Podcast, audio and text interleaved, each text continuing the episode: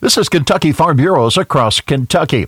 KFB President Mark Haney says farmers have faced the same challenges for generations bugs, weeds, and weather. We're not doing anything right now that our ancestors haven't dealt with if we go back far enough. And many of us are doing it with much more ease than they did.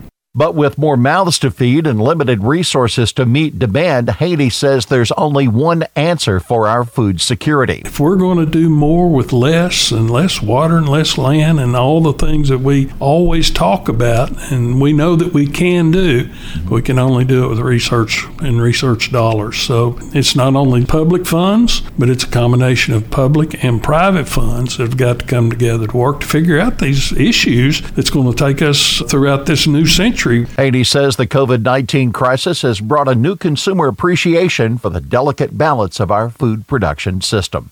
This is Across Kentucky.